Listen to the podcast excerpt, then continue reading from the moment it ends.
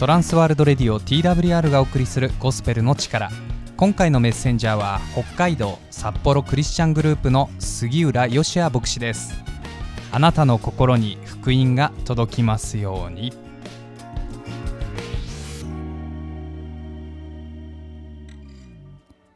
皆さんこんにちは。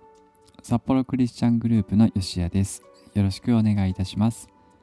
今回も聖書の御言葉を通して神様からの励ましを受け取っていきましょう。今回は捧げることは祝福ですというテーマでお話ししていきたいと思います。今回のお話の鍵となる聖書の箇所はヨハネによる福音書6章9節です。お読みいたします。ここに少年が大麦のパンを5つと小さな魚を2匹持っています。さて皆さんは捧げるという言葉を聞くと何をイメージするでしょうか？捧げるというのは何か自分の所持しているものをお返しを期待することなく差し出すということです。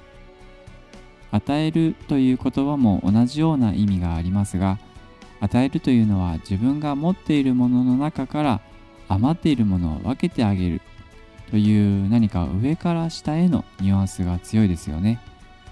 それに対して捧げるという言葉は自分が大切にしているものやなくしては自分が困ってしまうものなどを差し出すといったイメージが強いです。ですから捧げるという言葉を聞くとまるで損をするといったイメージを持っている人は少なくないのではないかと思います。今回お読みした聖書の箇所は聖書ではとても有名な5000人の給食という場面の出来事です。イエス・キリストの話を聞きまた癒しの奇跡を体験したくて多くの人々がイエス・キリストに従っていました。時刻は夕暮れです。みんなお腹を空かせています。イエス様は弟子たちにあなたたちがこの大勢の人たちのために食べ物を用意しなさいと伝えます。弟子たちは困ってしまいました。自分たちの財布の中身を見てこの所持金だけではとてもとてもこの人数分の食事を買いに行くことはできませんでした。困り果てている弟子たちを見てイエス様は聞かれます。今ここに食べるものは何かありますか？と。すると一人の弟子がこう言いました。ここに少年が大麦のパンを5つと小さな魚を2匹持っています。その少年は5つのパンと2匹の魚をイエス様に渡しました。イエス様はその食事を祝福してから人々に分け与えるとそこにいた大勢の人が満腹になりさらに余ったパン切れを集めると12のカゴでいっぱいになりました。このストーリーを一言でまとめるならイエス様が5つのパンと2匹の魚を持って男の人だけで5000人の人々の空腹を満たされたという奇跡が起こった。ということです。実はこの奇跡は新約聖書にあるマタイ、マルコ、ルカ、ヨハネという4つの福音書すべてに記録されています。キリストの十字架の死と復活の出来事以外に4つの福音書すべてに記録されているのはこの奇跡だけです。ですからこれはそれだけ重要な奇跡であったと言えます。今回この奇跡の中で特に注目していただきたいのはテーマの御言葉でもあるここに少年が大麦のパンを5つと小さな魚を2匹持っていますという箇所です。この少年にとって5つのパンと2匹の魚は何を意味するでしょうか？おそらく彼が持っていた全ての食料だったと思います。もし少年がこの食料を他の人にあげてしまったら彼はこれから何も食べるものがなくなってしまいます。つまり命をつなぐ大切な食料だったのです。でもこの少年はイエス様の弟子にこの食料を渡しました。彼は捧げたのです。皆さんは自分がとても大切にしているものを他の人にあげるときどのような気持ちであげるでしょうか？渡す相手を信頼しなければ渡すことができませんよね。あなたなら大切に使ってもらえる。何よりも大事にしてくれる。という心から信頼を持って渡すのではないでしょうか。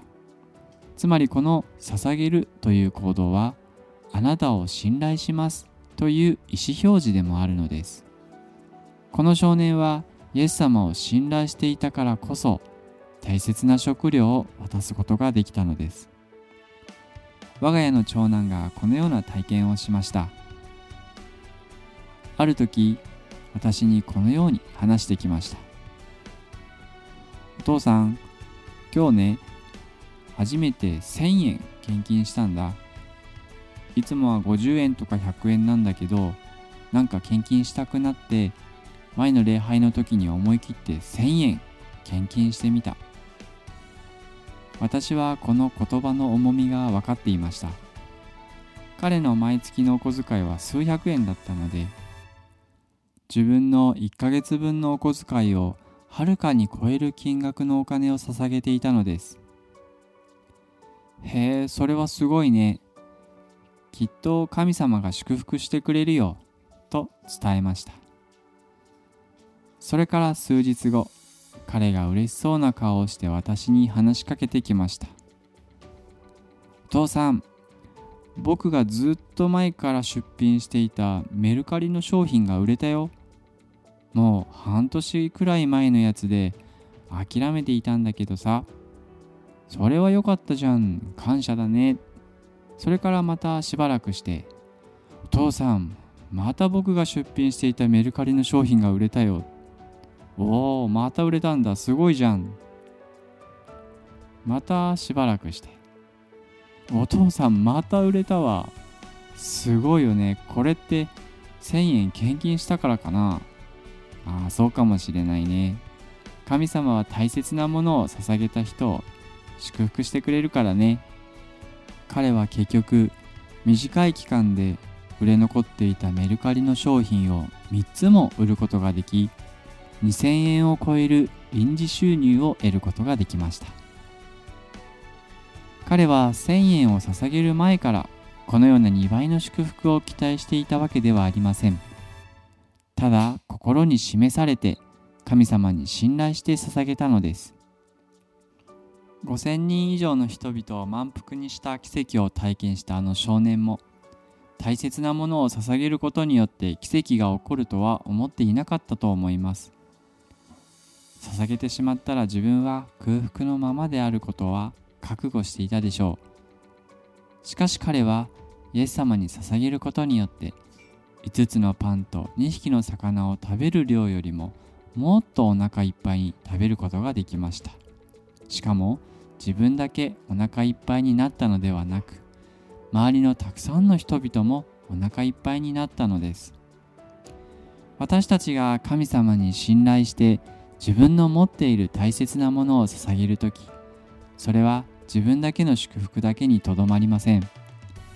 自分の友達や同僚何よりも大切な家族にとっても大きな祝福となるのです。私たちが持っている大切なものはお金や財産など目に見えるものだけではありませんね。他にも時間であったり気持ちであったりそのようなものも自分が持っている大切なものです。私は今子供たちをホームスクールという方法で教育しています。学校には行かずに親が全責任を持って家で子どもたちを教育するという方法です。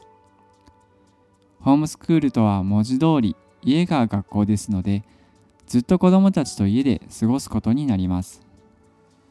そうすると私自身が何かやりたいことをしようとしても子どもたちの教育に一日のほとんどの時間を使ってしまうので自分の時間というものはほぼありません特に最近4人目の子供が与えられてさらに自分の時間が減っていきました。夜勤の仕事をしながら日中は子供たちの勉強を見ます。また教会の奉仕のための準備をし子供たちの話に耳を傾け赤ちゃんをお風呂に入れます。庭の手入れをし壊れた家具を直し愛する妻との時間も大切な時間です。ある時朝起きて自分が今日やるべきことの To Do リストをメモ用紙に書いて自分の机の上に置きました。夜になってそのリストを見直してみると何も消されていませんでした。何か自分のことを始めようとすると「お父さんちょっと来て」「お父さん手伝って」と子供たちに呼ばれ何もできなかったのです。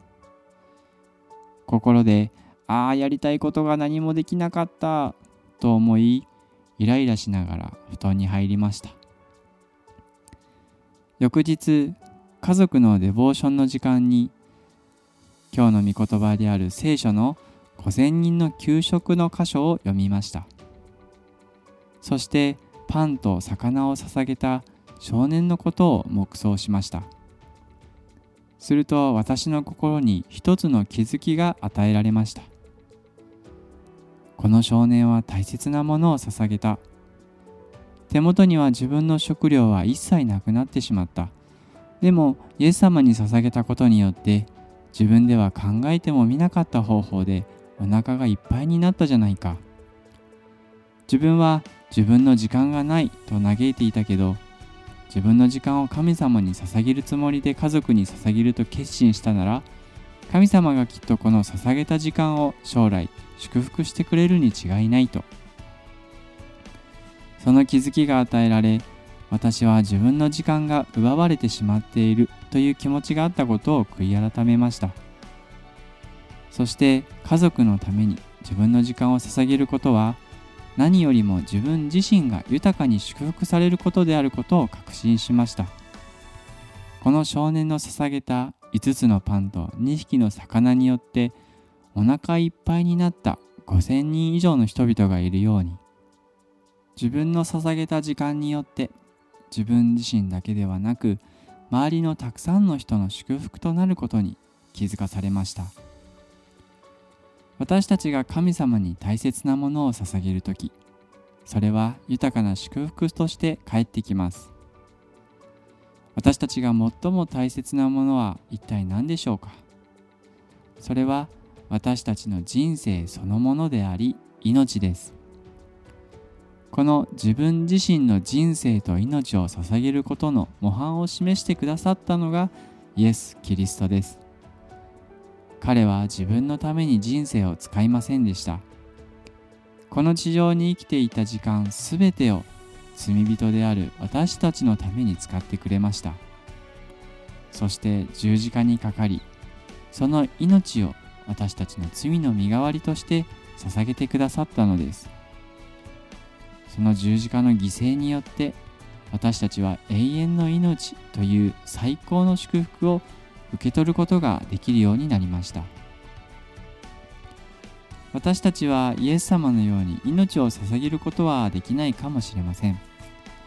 でもこの少年のように自分自身が持っているものを捧げることはできます。もし握りしめていてなかなか捧げることができないと思っている方がいるならばぜひ神様を信頼して捧げてみてください。そうすれば私たちの思いをはるかに超える神様からの祝福を受け取ることができるでしょう。あなたの周りで困っている方はいませんか？もしいるならばその方のためにあなたの持っているものを捧げてみてください。それはあなたの手元から大切なものがなくなってしまうことを意味します。しかし神様があなたの捧げた姿を喜んでくださっています。そして捧げたものの何十倍もの祝福をあなたに与えてくださいます。見返りを期待して捧げてはいけません。ただ神様に信頼して捧げるのです。そしてどうか自分の捧げたものが他の人の励ましや力となりまた具体的なサポートとなるようにと祈ってください。最後に聖書の御言葉を一つご紹介して終わりたいと思います。信玄の11章25節。おおらかな人は声人を潤す者は自分も潤される。お聞きの皆さんに神様の豊かな祝福がありますようにお祈りしています。トランスワールドレディオ TWR がお送りしているゴスペルの力。TWR ではまだイエス・キリストを知らないという方のために人生が変えられたストーリーイエス・キリストの福音をお届けしています。ご感想やご意見などがありましたら TWR のホームページ twrjp.org twrjp.org のフォームからお送りください。あなたの声をお待ちしています。